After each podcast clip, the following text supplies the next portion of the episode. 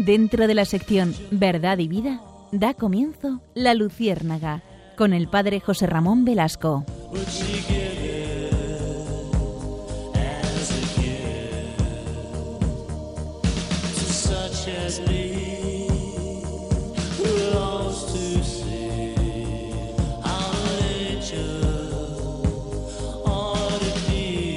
Corrían la década de los 60, en el siglo pasado, 1960 y después, y surgió una novedad en el mundo científico, Internet. ¿Cómo surgió Internet? Dentro de ARPA, que era las siglas en inglés de eh, los proyectos avanzados de búsqueda, de la agencia que se dedicaba a buscar proyectos avanzados, pues creó un sistema para intercomunicarse entre ellos y, y esto que se usó a nivel militar, se vio la necesidad o se vio el beneficio de, de extenderlo a otros ámbitos. ¿no? Investigadores, científicos, profesores y estudiantes se beneficiaron de la comunicación y poco a poco fue filtrándose al, mundo del, del, ciudadano de a pie hasta el, momento, hasta el, hasta el modo que, que prácticamente hoy eh, no hay hogar en el mundo occidental donde no exista la posibilidad de conectarse a Internet. Es un fenómeno que, que nos ha sorprendido, que no deja de avanzar, no deja de proponer nuevos modos de, plantearnos la realidad, eh, ha cambiado nuestra forma de acceder a la información, ha cambiado nuestra forma incluso de, de transmitir conocimientos. El otro día eh, surgió una noticia interesantísima de que en Finlandia van a quitar, van a quitar las enseñanzas de eh, escritura manual, ya no se va a escribir a mano y van a empezar solamente a usar ordenador para escribir. ¿Esto es bueno o es malo? Hay un debate intensísimo entre los profesores sobre, y pedagogos sobre la necesidad o conveniencia de esto, de quitar esa habilidad manual de escribir con las manos. ¿no? Por eso eh, es un tema apasionante, es un tema que, que, nos puede eh, iluminar mucho para saber cómo usar Internet, cómo vivir esta realidad. Eh, eh, plantea retos muy positivos. La Iglesia ha, tomado una postura profundamente avanzada en este, en este campo. Hay infinidad de páginas cristianas que, nos ayudan a interrelacionarnos, pero también está el lado oscuro, como en todas partes, como en todas las circunstancias, y el mal uso de Internet, el mal uso de las comunicaciones, el mal uso de, esta herramienta, pues en ocasiones puede perjudicarnos. Por eso, si les parece, acompáñenos esta noche en esta nueva singladura del programa que queremos que, que, recale en estos puertos, nunca mejor dicho, en estos puertos de Internet, en estos eh, distintos ámbitos en los que la red nos ayuda y también nos atrapa. Y nos acompaña, como siempre, Iria Fernández. Muy buenas noches, Iria. Buenas noches. Nos acompaña Susana García Vaquero. Muy buenas noches. Nos acompaña también Nacho García. Buenas noches. Y Pablo Martín. Muy buenas Buenísimas noches. noches. Y por supuesto, Alex, que está en el control y siempre nos ayuda con su mano mágica.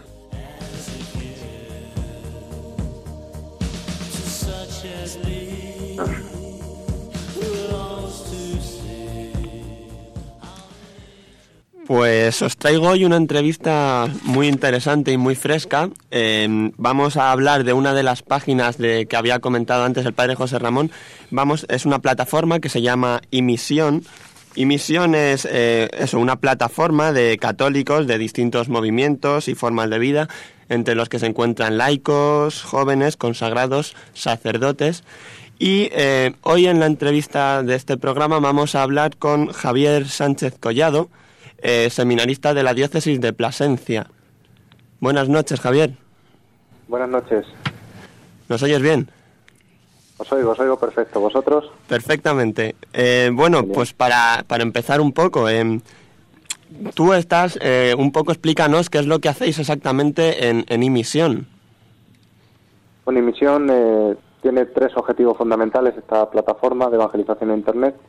El primero es crear una comunidad entre los que formamos parte de entre los cristianos, ¿no? que formamos parte de la iglesia en internet, encontrarnos, reconocernos y trabajar juntos. El segundo es anunciar el evangelio en ese mundo digital, especialmente a través del testimonio, Y el tercero es formarnos, porque creemos que realmente el ambiente digital es el que nos exige eh, una mayor formación, porque como relatabais hace un momento, pues ha evolucionado muy rápidamente y la Iglesia tiene que estar al día. Ahí depende mucho ¿no? de cómo transmitamos el mensaje, que se reciba o no. ¿Y, de qué manera eh, ejercéis esta, esta labor de evangelización con las redes y las nuevas tecnologías? Bueno, pues eh, a diario, por así decirlo, tenemos los perfiles en las redes sociales, tanto en Facebook como en Twitter. En Facebook eh, hay una página que es Imisión y en Twitter arroba Imisión 20. Y ahí pues a diario pues ofrecemos sinergias con otras cuentas y con otras iniciativas católicas en Internet y nuestro propio contenido, ¿no? intentamos acompañar. Además, en abril del año pasado celebramos el Congreso de Evangelización en Internet, Misioneros en un Mundo Enredado, en Madrid. Para el año que viene estamos preparando unas e-parties a lo largo de toda la geografía española, donde poder reunirnos y cada uno aportar y compartir, ¿no? que es la cultura de Internet y principalmente pues en nuestra presencia ¿no? y en nuestro testimonio ayudamos y estamos a, la disposición de todo el que lo necesite. Eh, bueno, em, también esto tiene una serie de inconvenientes, a lo mejor a veces que, que, pueden dificultar esta tarea de evangelización, no tanto ya que también respecto a, a, redes sociales como Twitter o Facebook, sino también, pues, por ejemplo, en el uso de WhatsApp y, y otras y otras plataformas. Sí, la, la tecnología aplicada a la evangelización pues sigue siendo tecnología no y sigue teniendo un mal uso que se le puede dar no como a todo como a todos los inventos. A mí me, me gusta mucho un tuit que lanzamos desde Misión hace tiempo que es cuidado con enredarse en las redes y olvidarse de seguirlo porque realmente podemos perdernos en internet y olvidar para qué estamos ahí no interesarnos por otras cosas y no, no centrar en Cristo nuestra nuestra misión caer en promocionarme a mí mismo y no promocionar el Evangelio, o utilizar el Evangelio para promocionarme a mí mismo, es un riesgo muy importante que está ahí.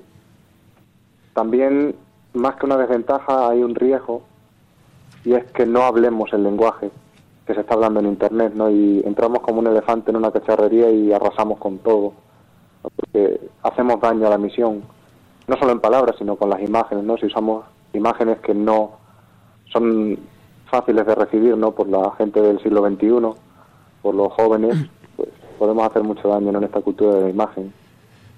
Em, también hemos dicho que, que, eres seminarista, estás estudiando para sacerdote en, pues en la diócesis de Plasencia. Eh, ¿cómo, ¿Cómo compaginas tus, tus estudios en el seminario con tu presencia en, en las redes, y misión y, y Twitter, etcétera? En primer lugar, exprimiendo mucho el horario. De que intentar sacar huecos de donde no los hay y exprimir el tiempo libre. Pues bueno, además no, estoy solo, ¿no? Mi, tarea ni misión es administrar la cuenta, soy el community manager de Twitter y me acompaña otra mujer de Valencia, Monse. Además, eh, mi rector, tengo ese privilegio y esa suerte, ¿no? Que el rector siempre ha estado a favor de todas estas iniciativas de evangelización en la red y, siempre me ha apoyado y me ha ayudado, ¿no? Y, no ha habido ningún problema. Si había que saltarse un poco el horario para poder asistir a los eventos de misión. Yo creo que es positivo. Y eso se agradece. Se agradece, se agradece su labor, ¿no? Y le mando un agradecimiento desde aquí. Y creo que es muy positivo que haya seminaristas, ¿no? Y que haya un seminarista y varios seminaristas como hay. Hace poco hubo un encuentro online. Que haya seminaristas en la red porque son un testimonio eh, para mí es una suerte inmensa poder hablar desde lo que vivo y desde lo que siento, ¿no? Pues el testimonio es compartir lo que tienes. Y si estás en el seminario, pues estás viviendo en, la casa de Dios, ¿no? Más que nunca. Y estás compartiendo tu día a día.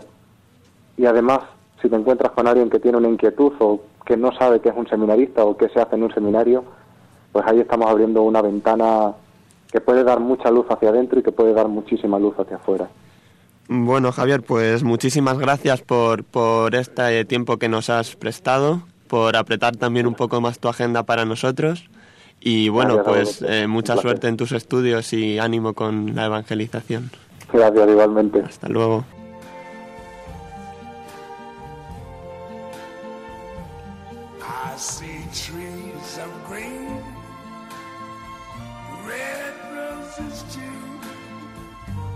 See them blue for me and you. And I think to myself,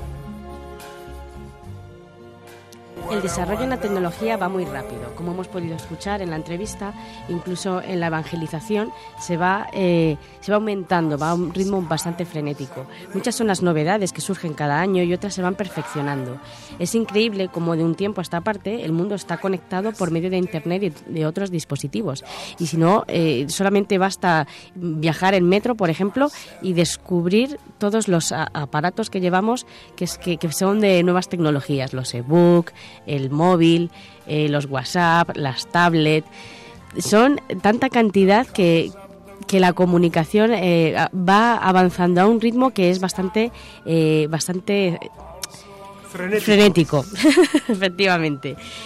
Eh, el mundo está conectado entre sí mediante estos dispositivos. Esta conexión entre las personas de diferentes lugares del mundo es lo que se llama aldea global, un término que acuñó Marshall McLuhan a finales de los años 60. Este profesor canadiense se dio cuenta de la conexión humana a escala global gracias a los medios electrónicos de comunicación. Él estuvo influenciado por los medios de su época, la radio, el cine, la televisión, sobre todo por esta última.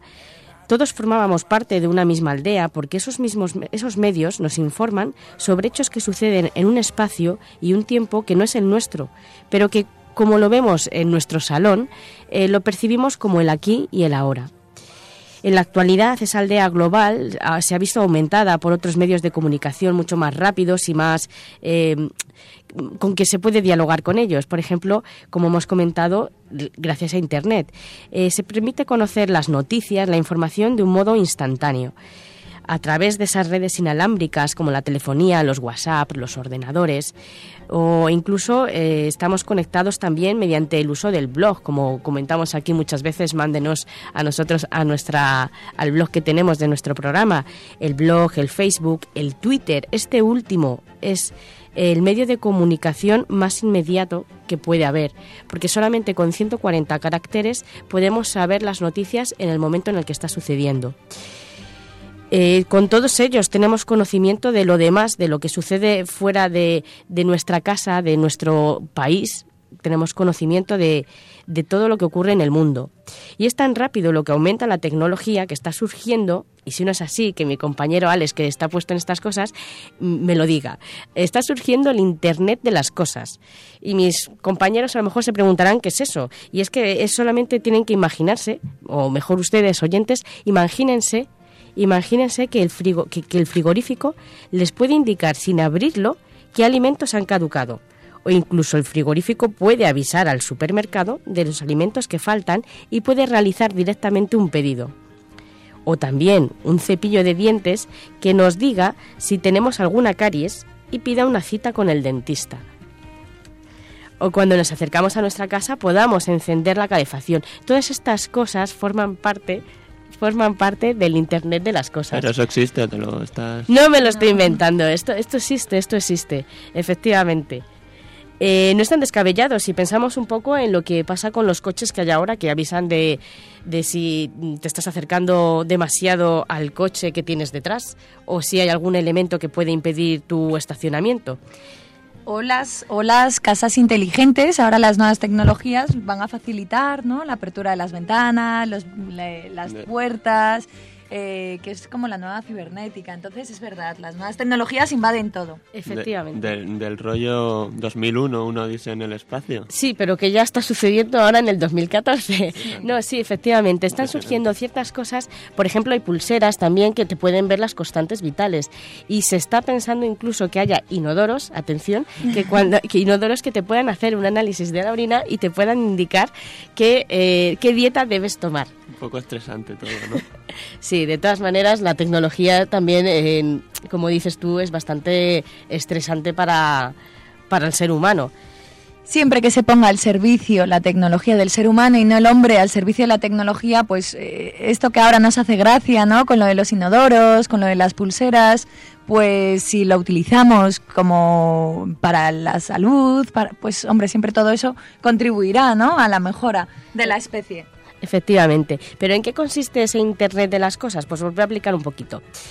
eh, tanto los objetos como los animales, las personas y hasta las plantas estaríamos conectados o tendríamos unos identificadores únicos, que se trata de una cadena de datos numéricos o alfanuméricos que están asociados a una sola cosa, a una sola entidad, es decir, a la persona, al animal o a la cosa y cuyos datos se almacenan en un sistema.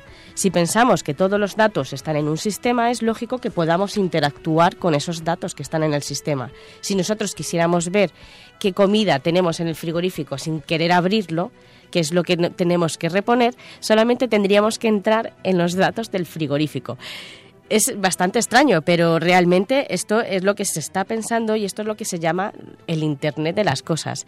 A mí realmente, como ha comentado mi compañero Pablo, a mí todo me suena mucho a 2001, Odisea del Espacio, un tanto un futuro un tanto estresante y bastante que permite que se suele decir que es bastante inteligente, pero a mí estas cosas de llamar inteligente porque el ordenador me- el ordenador, el frigorífico me pueda decir que se ha caducado, la verdad que lo veo un poco no inteligente, no sé, es un frigorífico.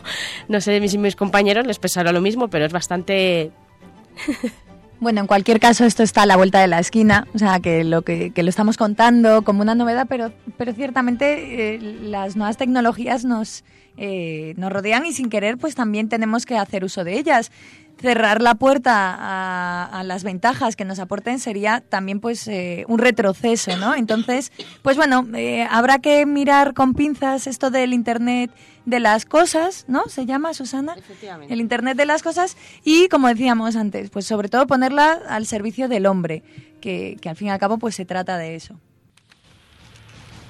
Y para películas de ficción, la que os traemos esta noche, muy buenas noches otra vez. Como cada programa, os traemos las películas más destacadas sobre el tema, esta semana, el avance de las tecnologías.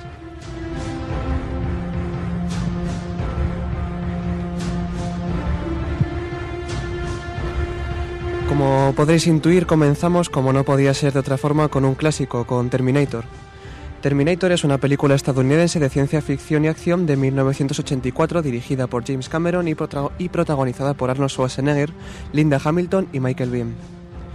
Schwarzenegger interpreta al Terminator, un cíbor asesino enviado a través del tiempo desde el año 2029 a 1984 para asesinar a Sarah Connor, interpretada por Hamilton. Bien es Kill Reese, un soldado también enviado desde el futuro con la misión de proteger a Sarah. Fue rodada de marzo a mayo de 1984 y finalmente estrenada el 20 de octubre de ese mismo año. Aunque no se esperaba que fuera un éxito comercial o de crítica, Terminator encabezó la taquilla estadounidense durante dos semanas y ayudó a lanzar la carrera cinematográfica de James Cameron y consolidar la de Arnold Schwarzenegger. Se han rodado tres secuelas, que son Terminator 2 El juicio final en el 1991, Terminator 3 La rebelión de las máquinas en 2003 y Terminator Salvation en 2009.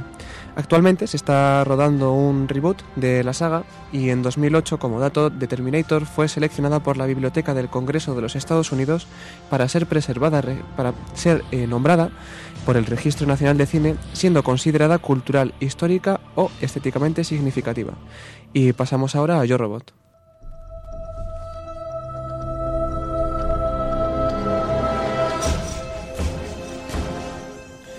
Yo Robot es una película producida en el año 2004, dirigida por Alex Proyce y protagonizada por Will Smith. Aunque se atribuye la historia a la serie de robots de Isaac Asimov, que incluye una recopilación de cuentos del mismo nombre, Yo Robot, aunque en realidad está basada en un guion de Jeff Vintar titulado Hardware. Algunas ideas de Asimov acerca de los robots, que la más importante de ellas es la regla de las tres leyes de la robótica, fueron añadidas al guion de Vintar después de que los productores adquirieron los derechos sobre el título del libro. La película tiene también alguna semejanza con un cuento de ciencia ficción del año 1939 que fue pre-Asimov, llamado igual también Yo Robot, de Nado Binder, que trata de un robot humanoide inteligente quien es culpado por la muerte de su creador. Para situaros un poco la acción, está ambientada en un futuro relativamente cercano, en el año 2035, en la ciudad de Chicago, en el cual los robots forman parte de la vida cotidiana en la Tierra y son la principal fuerza laboral de la especie humana, trabajando con seguridad gracias a las tres leyes de la robótica. La compañía dedicada a la venta y diseño construcción de robots es USR, que es la robótica de los Estados Unidos, y el detective Spooner, interpretado por Will Smith, es un hombre que odia los robots. Además, es un amante del pasado que, por ejemplo, usa una moto a gasolina, unas zapatillas deportivas de principios del siglo XXI. Un Aún, eh, romántico. Un Un romántico, romántico, de los que ya vamos. no quedan. O un equipo de música muy antiguo. La historia comienza con el presunto suicidio de Alfred Lanin, ingeniero diseñador de robots y cofundador de la compañía, creador del modelo NS5 y amigo de Spooner. Lanin murió después de caer al vacío por la ventana de su oficina, pero un hombre de su edad no habría podido romper las ventanas fortificadas. Esto lo que hace es sospechar al detective y deduce que Lanin fue asesinado. Así entrará en contacto con Susan Calvin, robopsicóloga de la empresa, junto con quien descubre a un robot llamado Sony, que parece estar fuera de control y que podría ser el asesino del Dr. Lanin. El prototipo NS5 es la última creación robótica de Lanin activado accidentalmente por Spooner, que cuando investigaba su laboratorio, el robot no obedece las órdenes de Spooner, es capturado, insisten en que ha sido él el que la ha matado, y pronto la vida del detective se ve amenazada por diversos ataques de robots, los cuales son tomados como simples fallas técnicas. Es una película muy interesante que yo recomiendo ver, porque a mí me gustó mucho, la he visto varias veces además, y siempre llama la atención lo original de, de la historia y el papel tremendo que hace Will Smith.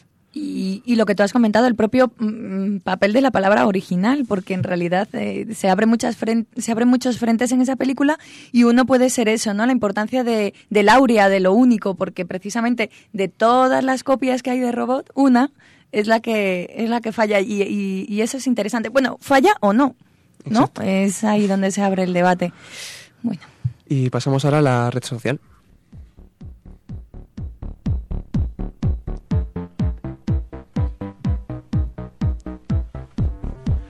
Que la red social es una película que se hizo sobre el creador de Facebook, Mark Zuckerberg. La red social es una película dirigi- dirigida por David Fincher que fue estrenada el 1 de octubre de 2010 en Estados Unidos. Está basada en el libro Multimillonarios por accidente de Ben Medrick y narra la historia de la conocida red social Facebook. Sus protagonistas son Jesse Eisenberg, Andrew Warfield y Justin Timberlake, quienes interpretan a Mark Zuckerberg, Eduardo Saverin y Sam Parker respectivamente. Que los dos primeros son los creadores de Facebook y el último, que es Justin Timberlake, es uno de los fundadores de Napster, quien en el 2004 se unió a la presidencia de la red social. En el año 2003, el estudiante de la Universidad de Harvard, Mark Zuckerberg, tuvo la idea de crear un sitio web para calificar el atractivo de sus compañeras de universidad después de que su novia Erika, Rooney Mara, terminara con él. ¿En serio? Sí, Perdona, no, no, no tenía, no sabía que había sido ese el origen. Pues es el origen. La de- idea, vamos, la idea primigenia. Sí, Ah, bueno, mira, muy Es ver solidaria. romántico. Muy ma- mar- romántico. ver cuán guapas eran las compañeras de su clase. Pues bien, con sus habilidades informáticas, Mark logró extraer nombres y fotografías de varias estudiantes de la base de datos de los servidores de Harvard y usando un algoritmo de ranking suministrado por su mejor amigo, Saverin, Mark creó una página llamada FaceMass, donde sus compañeros elegían a la chica más atractiva. Finalmente, Mark fue castigado con seis meses de suspensión académica cuando el tráfico de su sitio colapsó la red de Harvard, mientras la mayoría de sus compañeras lo vilipendiaban. Después de este desarrollo su red social, eh, asiste a conferencias entre otros de Bill Gates, llama a su novia, se complica todo. Y la verdad es que es una historia muy interesante, que yo tampoco la conocía y que si tenéis la oportunidad de verla os ayudará a entender un poco más los motivos de, de hacer esta gran red social que se ha convertido, parece ser, en un referente en nuestra Sí. sociedad. Lo que pasa es que también la película, yo cuando la vi me dio la sensación de que está también enfocada al, al emporio económico que se ha gestado, ¿no? Y, y todo lo que, lo que llevan las nuevas tecnologías de la mano del dinero, porque en realidad, eh, eh, bueno, pues, bueno, más allá de todo lo que supone, pues también habla de eso, de cómo montó, cómo se montó una empresa y, y eso y también como Apple y todos estos, ¿no? Que montaron sus negocios en, en, el, en el taller, en el garaje de casa, pero sí, sí, es interesante. Cuando, cuando terminas de ver estas películas, vamos, a mí me pasa por lo menos, acabas con una sensación entre envidia y odio hacia el personaje real, Sí. eh, pues, en- pues estilo piratas de Silicon Valley o esta, la red social, porque no sabes muy bien si son, si son visionarios o si son unos sinvergüenzas, pero, pero bueno, la verdad es que... La verdad es que Otro se- frente abierto. Muy O, bien o por las dos, o las dos cosas. Pero bueno, la verdad es que son muy, muy interesantes y recomendables.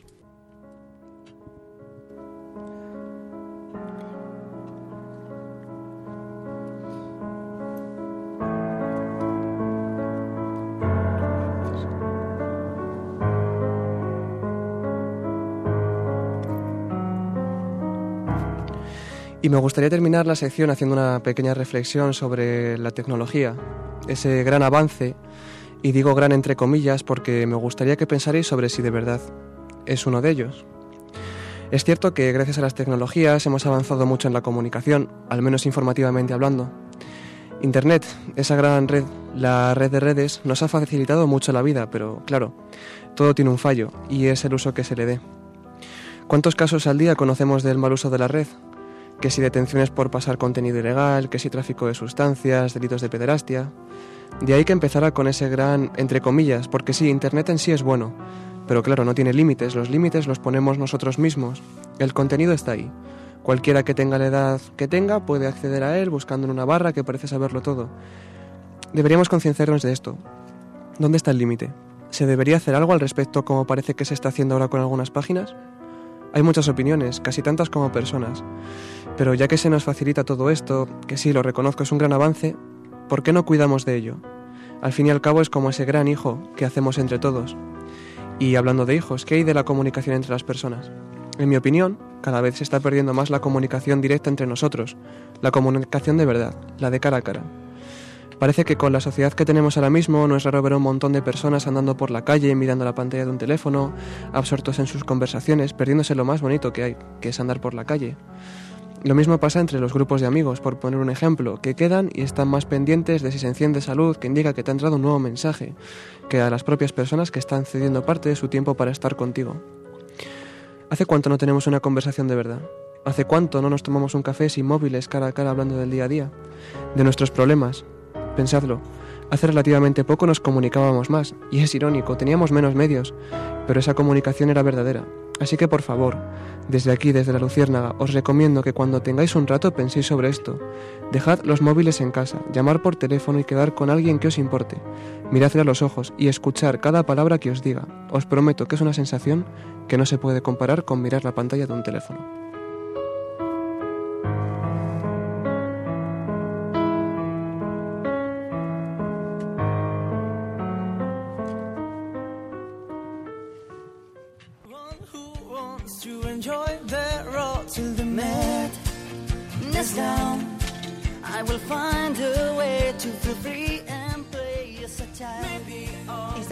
Escuchando al grupo Aurin con su canción Last Night on the Air, que trata sobre todo aquello que nos abruma y necesitamos expresar y que por algún motivo no hemos tenido ocasión de hacerlo. Precisamente de esto va nuestra siguiente sección.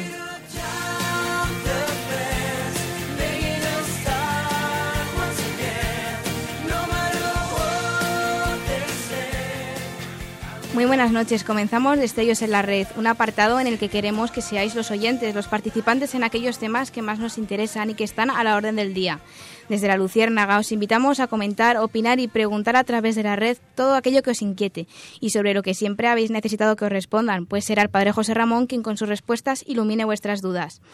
Dejo apartado unos instantes el tema de las redes, que retomaremos después para analizar los pros y contras de las redes sociales, tan de moda no solo entre los jóvenes, y es que cada vez son más los que las usan, sobre todo en el ámbito profesional, forman parte de nuestra vida.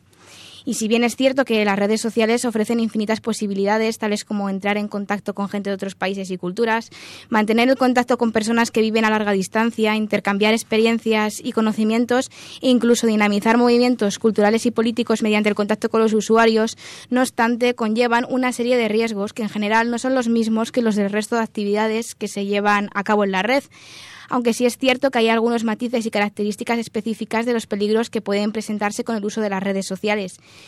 Los riesgos se presentan en una doble dirección. Los menores pueden ser víctimas de algunas de las amenazas o también por desconocimiento pueden incumplir alguna de las normas referidas a datos o informaciones de otras personas. Existe una plataforma de evangelización digital llamada Imisión, creada por católicos de distintos movimientos, congregaciones y familias religiosas de todos los estados de vida, laicos, consagrados y sacerdotes que han llevado a cabo esta gran iniciativa dada la importancia que están cobrando las redes sociales en la actualidad.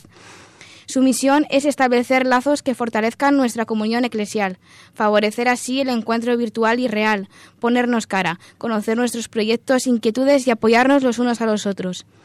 Lo más importante es su función formativa, ya que ante la constante evolución de Internet se hace necesaria una formación continuada que nos ayude a anunciar el Evangelio.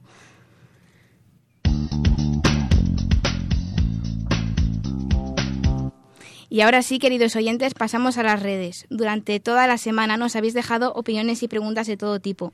Por correo electrónico, Andrés nos pregunta, ¿merece la pena tener este desarrollo tecnológico a nuestro alcance, conociendo los peligros tan graves que se derivan de ella? Claudia, por ejemplo, quiere saber si la, ha ayudado la tecnología a la Iglesia a la hora de difundir la palabra de Dios o ha sido todo lo contrario. También nos dejan otras preguntas como las nuevas tecnologías pueden ayudarnos a estar más cerca de Dios. Y para acabar, os dejo la pregunta que nos hace Francisco. ¿Resulta perjudicial tanto desarrollo tecnológico? José Ramón, ¿qué nos puedes decir sobre las preguntas que acabamos de leer? Bueno, pues eh, yo creo que son preguntas muy eh, atinadas conforme a lo que estamos a lo que estamos viendo. Y las redes, la primera pregunta, ¿las redes son peligrosas? Mm, esto es como todas las circunstancias que rodean nuestra vida, depende el uso que les demos. Si damos un uso equilibrado y un uso eh, proporcionado, seguramente es un, es un gran medio de ayuda. Eh, pero tienen grandes peligros. Es evidente, por ejemplo, WhatsApp tiene, tiene gran peligro porque, porque lejos de, de unir personas, en ocasiones por malentendidos los desune, eh, en ocasiones todos estos modos de, comunicación rápida lo que hacen es despersonalizar a la gente. Luego, los, los foros de chat de WhatsApp, pues cuántas veces uno se entera de cosas que no debería enterarse nunca, etcétera, etcétera, ¿no? Estamos viendo cómo, pues por supuesto que entraña peligros. ¿Todo esto ayuda a la Iglesia, que era la segunda pregunta? Pues yo creo que sí. En, en, la práctica estamos viendo cómo, pues para para quedar con gente a nivel de actividades, pues viene fenomenal. Viene fenomenal el WhatsApp. Yo, lo uso para, para concertar reuniones, para, para mm, tratar con gente que, que, que, a veces es imposible verle cara a cara, pues pues e, es muy bueno, ¿no? Hemos organizado alguna reunión de algún equipo parroquial vía no WhatsApp, sino vía teléfono abierto y entonces entre todos pues con links de internet, pues hemos hecho una, una virguería electrónica y hemos tenido una reunión virtual. Entonces, yo, yo creo que es, es, bueno, es bueno y, sí ayuda a la Iglesia, ¿cómo no va a ayudar? ¿no? La última pregunta, si se acerca uno más a Dios a través de Internet, pues a mí personalmente no me ayuda. A mí personalmente, para acercarme a Dios, no acercarme, porque, porque, bueno, para leer textos o para recibir cada día el Evangelio, cosas de estas, pero vamos, eso lo tengo en otros libros, o sea que no, no, no me ha sido grandísima, no, ninguna utilidad, yo diría ninguna utilidad para mi vida de oración, mi vida de unión con Dios, porque eso es un mundo interior y eso no tiene nada que ver todo esto de, de las tecnologías y tal, que está muy bien. Es como si dices, ¿las películas te ayudan para rezar? Pues no, no me ayudan. A... ¿Las novelas te ayudan a acercarte a Dios? No, normalmente no. Eh, normalmente me ayuda a acercarme a Dios a hacer oración y recibir los sacramentos, es lo que me ayuda. Entonces, todo esto acerca más a Dios. Eh, podría ser en alguna circunstancia, ¿no? Que, alguna persona, pues, leyendo un texto, recibiendo un mensaje, pues le, le anime. Pero, pero como norma general, reducir nuestro encuentro con Dios a Internet eh, no solamente es pobre, es prácticamente nulo o, o escasísimo, escasísimo diríamos, ¿no? Pues muchas gracias por tus respuestas, padre. Y ahora os dejo planteados los temas de los próximos programas. La nueva era y China en el mundo. Así que abrimos hashtag era Luciérnaga y China Luciérnaga para que, como ya sabéis, em, empecéis a interactuar con nosotros a través de nuestra cuenta de Twitter, arroba la rm. También podéis escribirnos un email a la luciérnaga arroba radiomaria.es o si lo preferís dejarnos un comentario en el blog del programa, la luciérnaga Ya sabéis que os esperamos en la red.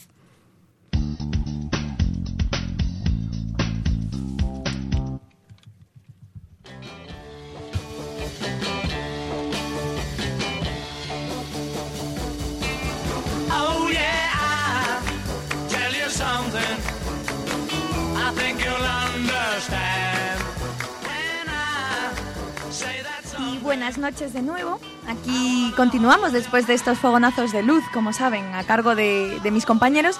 Y vamos a proseguir con este tema tan interesante como es el del desarrollo tecnológico. Así que ya ven, seguimos desde la luciérnaga con la mirada puesta en la cultura para hacer un ejercicio de introspección y regresarnos unos cuantos años atrás. Se trata de ver que eso del desarrollo tecnológico no es otra cosa que el resultado de siglos y siglos de avances y progresos de los hombres de cultura Recuerden, si no, como ya vimos en el anterior programa, las tablillas cuneiforme que utilizaban los romanos para escribir, eh, el papel chino, el alfabeto fenicio. Ya sé que ustedes saben que para hablar de los orígenes de la escritura debemos remontarnos al cuarto milenio antes de Cristo, nada más y nada menos que a la edad de bronce. El caso es que, eh, si bien estos fueron los comienzos, eh, de lo que vendría después, el afán del ser humano para pasar a la posteridad y perpetuarse en sus escritos eh, ha sido lo que ha movido al ser humano a alcanzar las, las nuevas tecnologías, entre otras muchas cosas, ¿no? Si no, acuérdense del griego Eróstrato en, en ese momento, ¿no? De querer alcanzar la fama a cualquier precio. Y el caso es que, bueno, la historia, como saben, está repleta de avances que tienen que ver con la cultura. ¿Qué, ¿Qué, vamos a abordar en esta sección de Alas para volar? Pues bastante sencillo. Vamos a volver la vista atrás para comprender qué es lo que hubo antes de este universo de la aldea global, de las nuevas tecnologías, porque detrás de las enormes autopistas de información se gestó durante muchos años un entramado de pequeños avances tecnológicos que son, sin duda, los cimientos de lo que hoy conocemos como la realidad 3.0 y de entre todos hubo uno, un antes y un después, que, que, se conoce, que tiene que ver con esto de la actualidad y la multiplicidad, que ahora más que nunca encaja a la perfección en nuestro mundo globalizado. Y les estoy hablando ni más ni menos que eh, de la imprenta.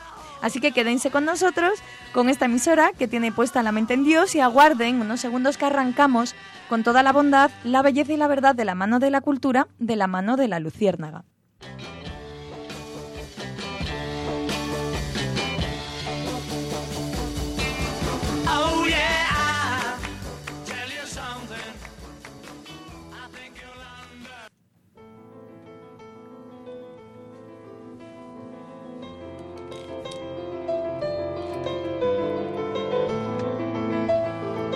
Como les decíamos al principio, esta noche queremos darle la vuelta a la tortilla, ¿no? Porque parece que ya estamos un poco saturados de tanto desarrollo tecnológico que al fin y al cabo es, es lo que vivimos constantemente. Así que eh, vamos a abordar una de las grandes figuras de las letras y no tanto por lo que escribió, que francamente no escribió nada, sino por lo que contribuyó en el desarrollo y en la expansión de las artes. Estamos hablando, sin ninguna duda, de Gutenberg. Y antes de llegar a todo lo que nos rodea de Internet, 3G y esos neologismos que pueblan nuestro lenguaje, hubo un tiempo, sí, hubo un tiempo, que como saben los teclados y los libros no estaban al alcance de todos. Y para ello debemos remontarnos a 1440. Acompáñennos.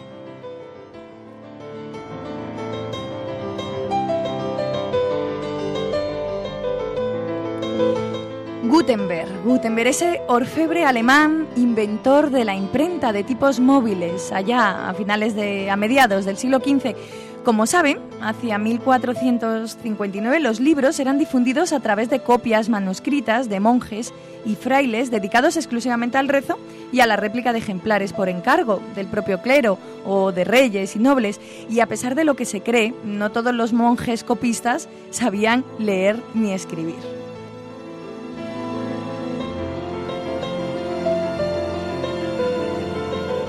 En la, en la, Alta Edad Media se utilizaba la silografía en Europa para publicar panfletos publicitarios o políticos, etiquetas y trabajos de pocas hojas y en ese entorno Gutenberg apostó para ser capaz de hacer a la vez varias copias de la Biblia en menos de la mitad del tiempo de lo que tardaba en copiar una, el más rápido de todos los monjes copistas del mundo cristiano y que éstas no se diferenciaran en absoluto de los manuscritos eh, realizados por ellos.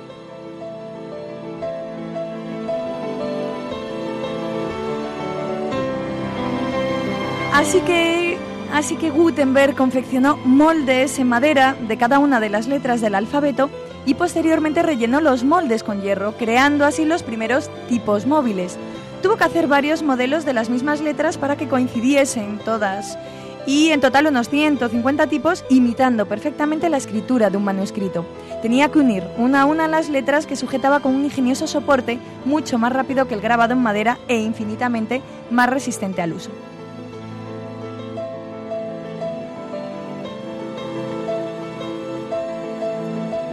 Lo que Gutenberg no calculó bien fue el tiempo que le llevaría en poner en marcha su nuevo invento, por lo que antes de finalizar el trabajo se quedó sin dinero.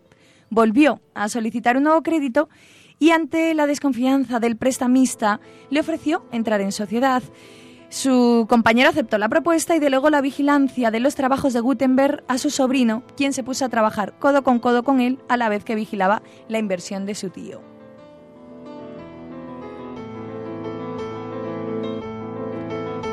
Tras dos años de trabajo, Gutenberg volvió a quedarse sin blanca. Estaba ya cerca de acabar las 150 Biblias que se había propuesto, pero el prestamista no quiso ampliarle el crédito y dio por vencidos los anteriores, quedándose con el negocio y poniendo al frente a su sobrino, ducho ya en las artes de la nueva impresión como socio aprendiz de Gutenberg.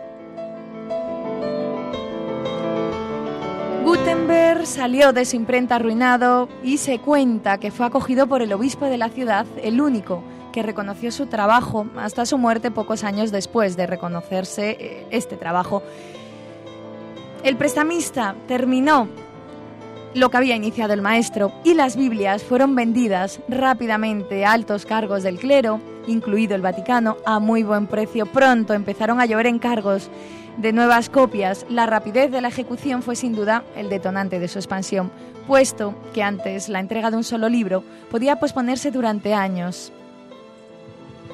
Interesantísima la vida de Gutenberg, ¿no? Es un, es un ejemplo de constancia y de, y de saber hacer y de, y de tener paciencia. Y como, y como tantos genios acaban en, En la, la- más absoluta ruina, ¿no? Es, es increíble. Como- la historia se repite, se repite. Claro, eh, E- Ellos ven más allá siempre, ¿no? Ellos ven más allá y, y otros que están a su lado pues no, no acaban de, de ver la, la necesidad o la utilidad, ¿no? Hmm, ya lo han oído. La vida de Gutenberg, que quizá fue todo menos amable, ahí lo quieran o no, los ordenadores, los teclados y otros tantos le deben mucho. De todo, quédense con que lo que siempre movió al alemán fue la posibilidad de imprimir la Biblia, y no otro libro, fue su anhelo. Al igual que hiciera Colón, como ustedes saben, en su segundo viaje al Nuevo Mundo, que se llevó precisamente en uno de esos barcos la imprenta para reproducir allí in situ en América eh, la Biblia. Ahí queda eso, piénsenlo.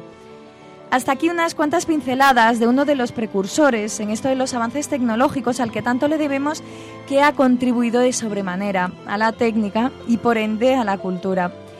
Nada más, ahora llega el padre José Ramón Velasco, ya saben, con sus leyendas negras, así que nos volvemos a encontrar con más letras, con más arte, con más cultura en el próximo programa de La Lucierna.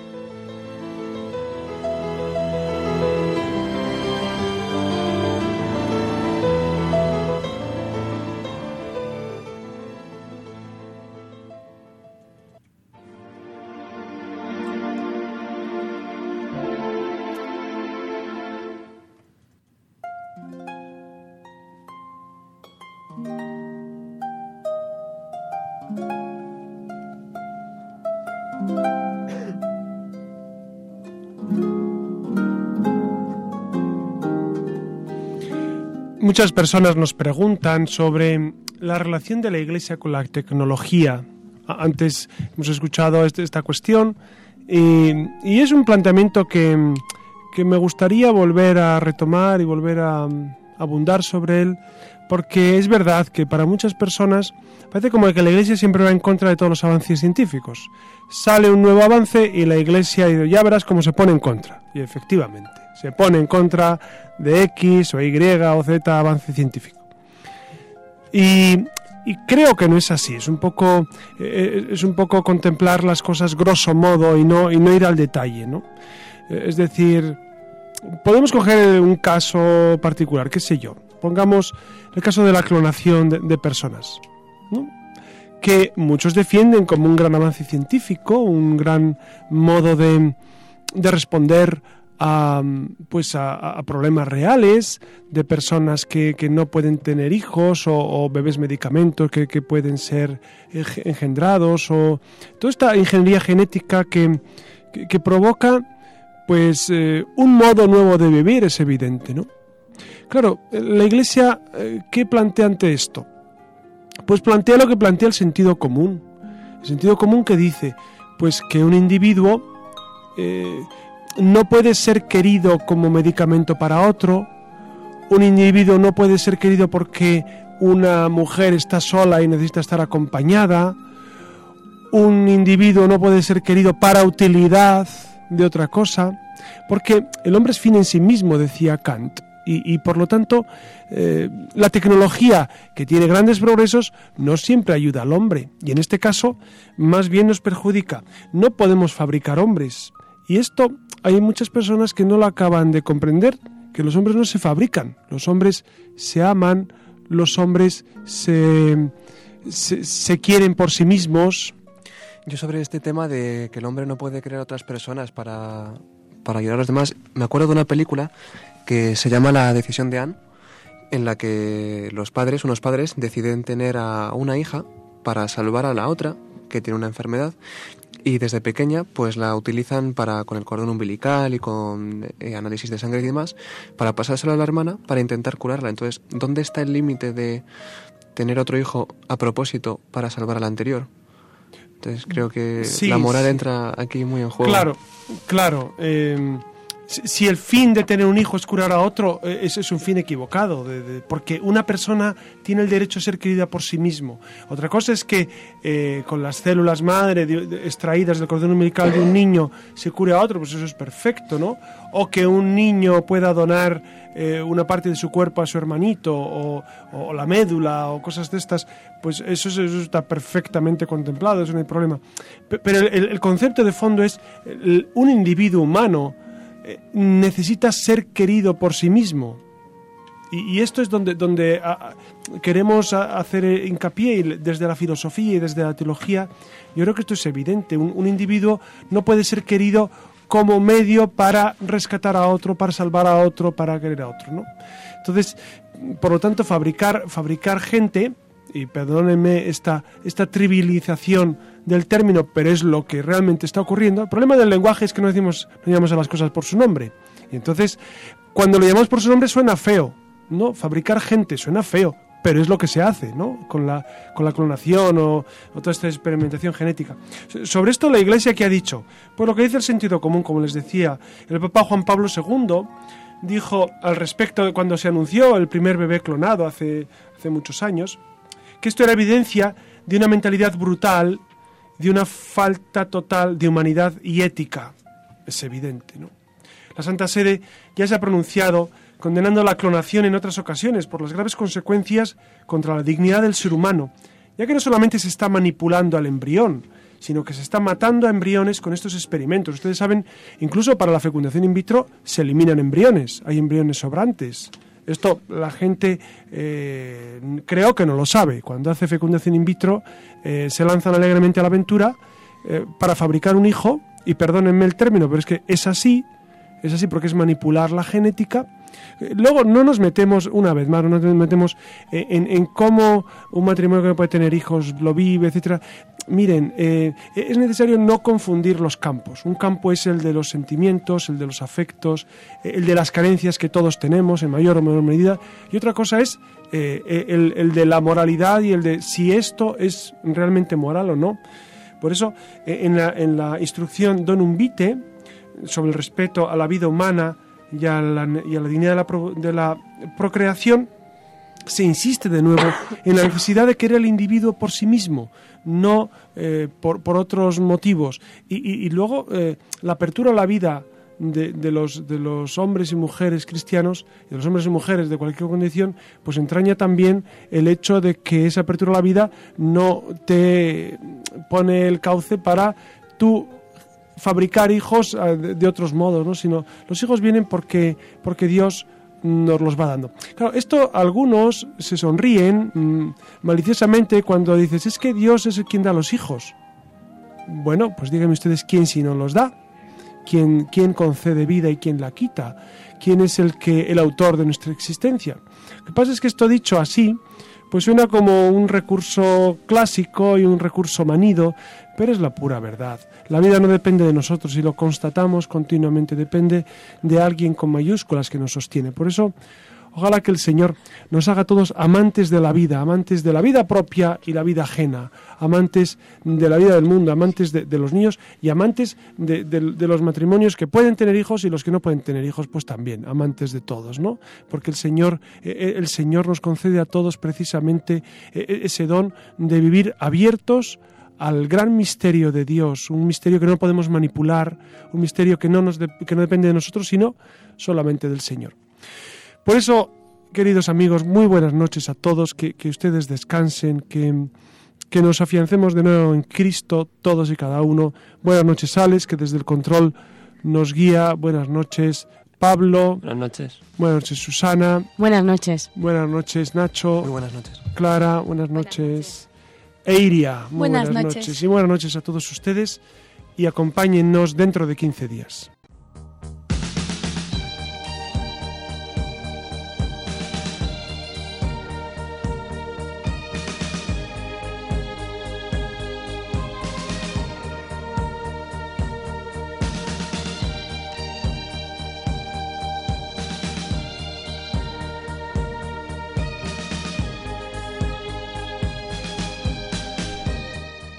Finaliza en Radio María La Luciérnaga con el padre José Ramón Velasco y dentro de la sección Verdad y Vida.